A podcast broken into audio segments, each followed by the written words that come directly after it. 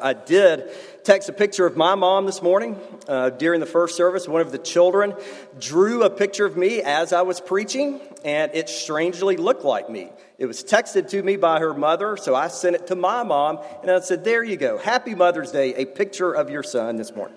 So, happy Mother's Day to everyone. I won't send you a picture of myself. Uh, but this week's sermon is a bit of a follow up of last week. As Will mentioned, we are in a season of nominating new elders and deacons. And last week I discussed that the church is a community of elders and deacons and that Jesus ultimately is our perfect shepherd. Uh, today, I want us to look where we, as God's children, fit inside of this community, where you find yourself this morning being shepherded by Jesus. Inside of the Randall home, we've experienced a lot of changes over the past couple of years. Everyone's experienced a lot of changes over the past couple of years. Uh, but one of our children graduated college and got married. Another graduated high school and is now a junior in college. Uh, the youngest turned 18, and I could say he is ready to take on the world. And sometimes Lisa and I look at each other and think, man, that went fast. When I look at pictures of us from even just a couple of years ago, I think, man, how did I get so old? Who is that guy? When the whole family is together now for a meal or something like that, as we will be today, it's become very clear to me and to everyone else inside of the Randall clan that my role has changed. They don't need me as they once did. They don't laugh at my jokes the way they used to. Things are different. My role is different. But the older I get, I've kind of learned to embrace that, you know what? Things change, but this is home. It's where I belong, it's where I'm loved. So, this morning, as you think about the body of Jesus Christ, as you think about the church, as you think about this community of elders and deacons, I hope that you will find yourself in a place of saying, This is my home. This is where I belong. So, my question for you this morning is simply this Do you know your place inside of the church? Do you know where God has you this morning inside of His community? I don't mean by that what you are called to do. That is a sermon for a different day. I mean this morning, what is Jesus, our great shepherd? What has He done in your life and what is He doing in your life? What does he say is true of you today? Again, if this is a community of elders and deacons, thus this is a community of service and shepherding, and Jesus is our ultimate shepherd. Our hearts need to know what does he say is true of us? What is he doing in our lives today that reflects him? And my hope for us all, my prayer for us this week is that God will reveal to you even today, that Jesus is alive, that he is active, and all of our lives are about his inclusion into the family of God and what he has done. So, from our text today, we're going to follow this theme of a sheep and a shepherd and his provision. Uh, this image of a sheep shepherd, if you've been around church very long, it's seen throughout the Bible. Jesus refers to himself as, quote, the good shepherd. In our reading this morning with Chris, he says it's he is the good shepherd. From this, we know that God's heart has always been to care and to grow his own. So that leads us to this peculiar verse in Zechariah chapter 11. I promise there, there's good news to this. Hang with me. Uh, this has been one of my favorite verses for many, many years. Uh, ever since I felt called into pastoral ministry, this verse has been important to me. Let me briefly put this into context, and then I'm going to offer four very quick points about it. Zechariah was an Old Testament prophet warning God's people of their continual mistakes.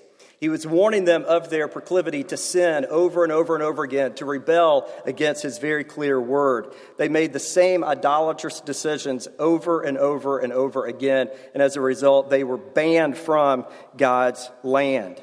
And the warning given to them in chapter 11 was that part of their punishment, part of their punishment, if they continued in their sin, is that God was going to give them a bad shepherd it's a strange way to think about it, but that's exactly what God says He's going to do. Shepherds were meant to guide people, but in God's judgment, He was going to do the opposite. He would give them shepherds who would lead them away from what was good, away from what was successful.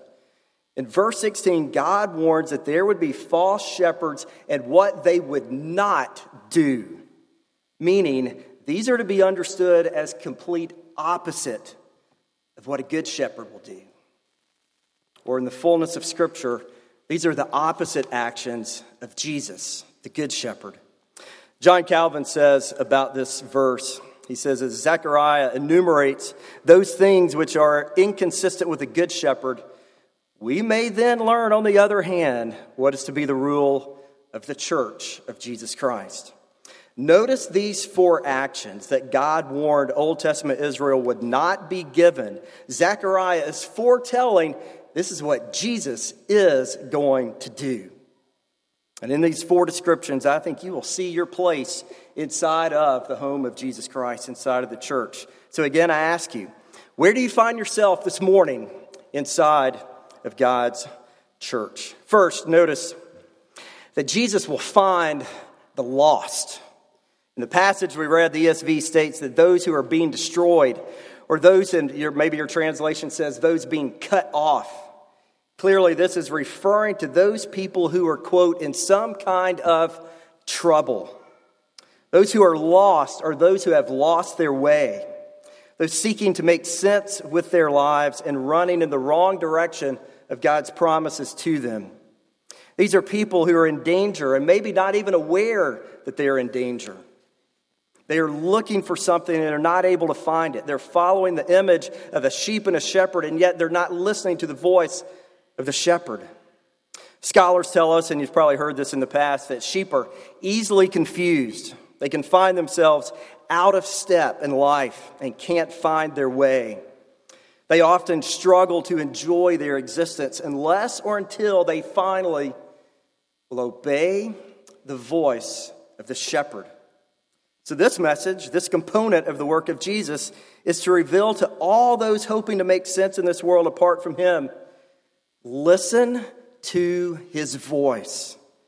Listen to the words of the Good Shepherd today.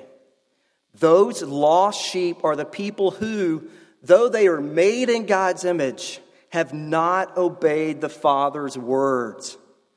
The sin in your life has blinded you to his care, and you're separated from the Father's love. Hear the great shepherd's words this morning. Jesus said, I came to seek and to save the lost. You see, if you are lost this morning, if you can't find your way in this world, if you're separated from the Father's love, Jesus came for you. He came to take your sin away. He came to make you citizens of His kingdom. He came to bring you into His family. He came to set you free. So perhaps that's where you are this morning. Perhaps you're at church and you're not even sure why you're here. Perhaps someone brought you and you're asking the question, Who even is this Jesus and why should I care?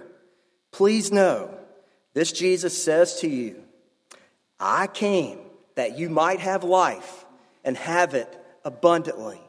That's why he came. Listen to his voice today. Jesus came for you. Wherever you are, whatever you have been through, he will make your life whole. You don't have to be lost anymore. You don't have to be cut off. You don't have to be destroyed. You don't have to search because He has searched for you and He is life. You can trust the voice of the Good Shepherd. Secondly, we've seen that Jesus will, will take you from your danger, but now notice the next phrase to be understood as our Good Shepherd's voice. Notice that Jesus will care for the young. Notice the false shepherd or the selfish shepherd ignores the young. They won't search for the young. I love that this is included in our scripture. The young here to be understood as primarily the children inside of this church. It could be understood as the young in faith, but primarily we're talking about the next generation, the kids, if you will. And Jesus says to you, children, this morning, let the little children come to me. So, kids, if you're still awake listening to this sermon, I hope you will hear this. You have a special place here. I'm not saying that, but Jesus says that. Jesus wants you, Jesus cares for you, and Jesus will seek you.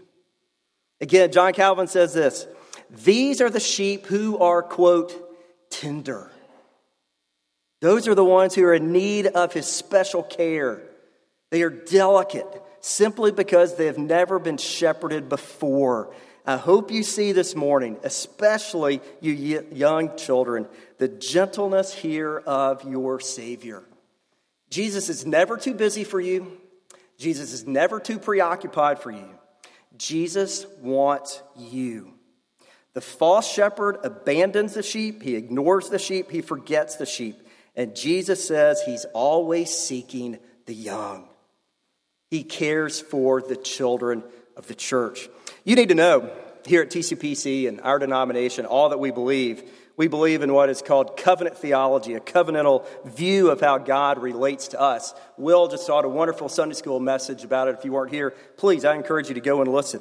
Of all that it means, it means this if you have faith in Jesus Christ, then you are a recipient of the promises that God made to Abraham many, many years ago. In the book of Acts, when someone came to faith in Christ, the entire household was baptized because scripture says that this promise, the promise made to Abraham years ago, is for you and it's for your children. If Jesus is the Lord of this church, then the children of TCPC are to be sought by all of us. They are to be cared for by all of us. They belong to Christ, so they belong to us. I love the, the baptism message that we always have whenever a, a, child is baptized. We declare that the children belong to the, to the child's parents and grandparents, but they also belong to you, the church, where they're going to be loved, where they're going to be cared for, they're going to be prayed over. I love our communion blessing that we offer to children when they come forward. Before they have yet professed faith in Christ, we pray over them. I asked Tim Green yesterday if I could share the story about his son, Joshua. Back before COVID, uh, the Greens would typically sit over here on my left, and their son Joshua would come, and, and I would offer a, a blessing over him. I would say what I say to all the kids, something along the lines of, of Joshua. I pray that the Lord will continue to show him more and more and more of his love for you. And Joshua, this was right after New Year's, he looked up at me and pointed and said, And Happy New Year to you too. Said, Well, thank you, Joshua. And then he left, and I thought that was strange. The next Sunday, he came back, Joshua, may the Lord continue to show you more and more of himself. Happy New Year to you. And I realized this is now his thing. We do this week after week, all the way into month of March, like it's going to be Happy New Year forever. There was something about that that just stood out to me. Here's a young kid, three or four years old. Here I am, a 50 something year old man in a strange black robe, where I'm just reaching out, telling him, Joshua, I hope that you know that the Lord loves you. And in some way, his heart can hear that there's a place for him here. He doesn't really understand what I'm talking about. He just knows that it was New Year's a few days ago and he wants to talk about that. And he shares it with the pastor. But you see what the Lord is doing? Here in the life of the church, children are being brought up to know that Jesus loves them. With our VBS, with our family fun nights, there is something special about the children's laughter and connecting that to church. Jesus loves them. Why do we work so hard to put all of these programs together? It's because they have a place here. I hope every one of you, if you're a member of this church, I hope you know the names of the children who sit near you in the pews. I hope you can speak to them by their first name, that you'll pray for them, that you'll care for them. You see, if you're lost, Jesus will find you. If you're young, Jesus will seek you. But now, thirdly, notice back the third phrase of this passage. Notice that Jesus will help the hurting. And perhaps this is where you find yourself this morning. You see, the false shepherd here doesn't, quote, heal the maim. Rather, he just lets them suffer without hope. He sees their pain and he moves on and doesn't care. So, thus, what we know is the opposite of the true shepherd. He sees their pain, he stops, he cares, he heals. You see, the picture here is that a sheep in the fold is in some kind of hurt and pain. In some way, the sheep has been injured. Maybe it's been attacked by a wild animal, or maybe some other illness. Maybe even there's a self induced injury. But recognizing that this image is ultimately about people, we can understand this is actually what Jesus says of his followers who are in pain. Anyone amongst us who is hurting, anyone who needs help, you need to know this morning that Jesus has not forgotten you. You see, when sin came into the world all the way back in Genesis chapter 3, from that moment forward, we have lived in a hostile world. And yes, Jesus came and took the punishment for our sin. He gave us His Spirit. He began the work of peace coming to earth. But until He returns, the hostilities of this fallen world affect every single one of us.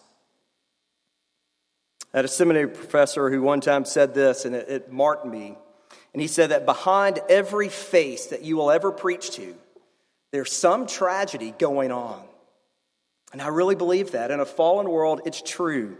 All of us, whether we realize it or not, long for the day of Revelation 22 and that is when there will no longer be a curse.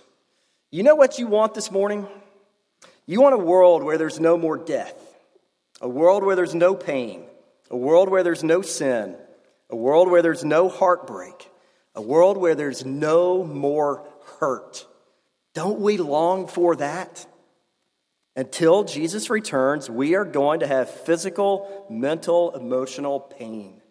We will have doubts of every kind imaginable. We will wrestle with the providences of God, especially those that are hard. We will have family issues that are too numerous to count. Inside of our church this morning, you need to know we have people who are in grave physical pain. We have those with severe broken hearts. And here's what Jesus says to you this morning he says, I will never leave you, I will never forsake you. He will not look at your pain and ignore you. He will not turn his eyes off of you. He says to you, Inside of my Father's house are many rooms. If it were not so, would I have told you that I have gone to prepare a place for you? Your great shepherd this morning will not abandon you. He hears your cries this morning and ultimately your cries will be answered. So, in your pain, in your hurt, in your suffering, in your depression, Jesus has not forgotten you. He's with you. The elders and deacons and pastors of this church are here for you as his under shepherds. So, understand this this morning. Your hope in Christ is real. You can trust him. Listen to his voice today. He will not leave you. He will not forsake you. You can trust him. Let this community be your home. Let us pray for you. Let us listen to you. Let us help you. In some way, let us serve you. That's what Jesus' body is about. So, Jesus will find the lost. Jesus will care for the young. Ultimately, Jesus will heal the hurting. And then, lastly, notice this last phrase Jesus will feed the healthy. He'll feed the healthy. This is often left out, and I love this picture. The selfish shepherd, the one in Zechariah, the one that is coming to curse God's people, will not provide nourishment to the flock. Why? Because he doesn't care about them. But notice Jesus does the exact opposite. Who are the healthy this morning? Who are the healthy inside of the flock? Maybe this is you today. Here's who I think the healthy are I think they are those who live by faith in Jesus day after day, year after year, decade after decade. I think they are ordinary followers of Jesus who choose to believe that he is good, that his word is true, that his word is real. I believe these are the people who live by faith in the promises of God year after year, trusting that the outcome of their lives is in the Lord's hands. They pray for his kingdom to come and his will to be done, and they trust that he is doing that. The healthy amongst don't have everything figured out, but they know that Jesus does, and they are trusting him. They can say with the psalmist, I have been young and now I'm old, Yet have I not seen the righteous forsaken, or their children begging bread. They can sing with their brothers and sisters, Great is thy faithfulness, cause they have seen his grace in their life. And what does Jesus say to you, the healthy, today? You know what he says. He says, This is my body. Take and eat. You know what healthy people need? They need nourishment. You know what runners need? They need carbohydrates. You know what weightlifters need? They need protein. Andrew Witherington on the Tates Creek High School football team. I saw videos of him this week lifting weights. You know what he does after he lifts weights? I guarantee it. He eats. I bet he eats a lot. Why? Because he's healthy and he's growing. You know what Christians do?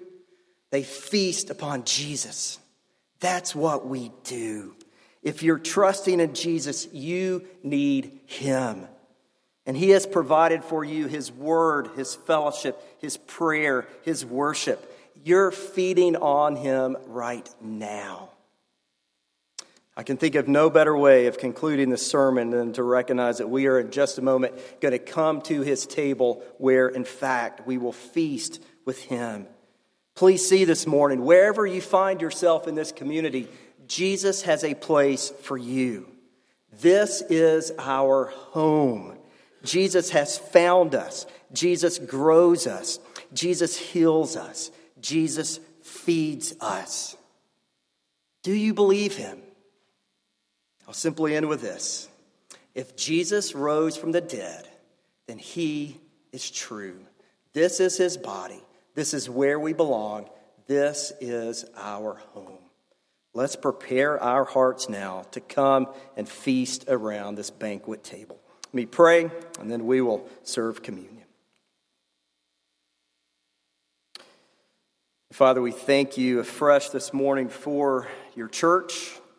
We thank you, Jesus, that you are our shepherd. We thank you that in your love for us, you have provided all that we need. And Lord, on this day, we remember that you are our King and that we have a place here. Oh God, may your people hear your voice today.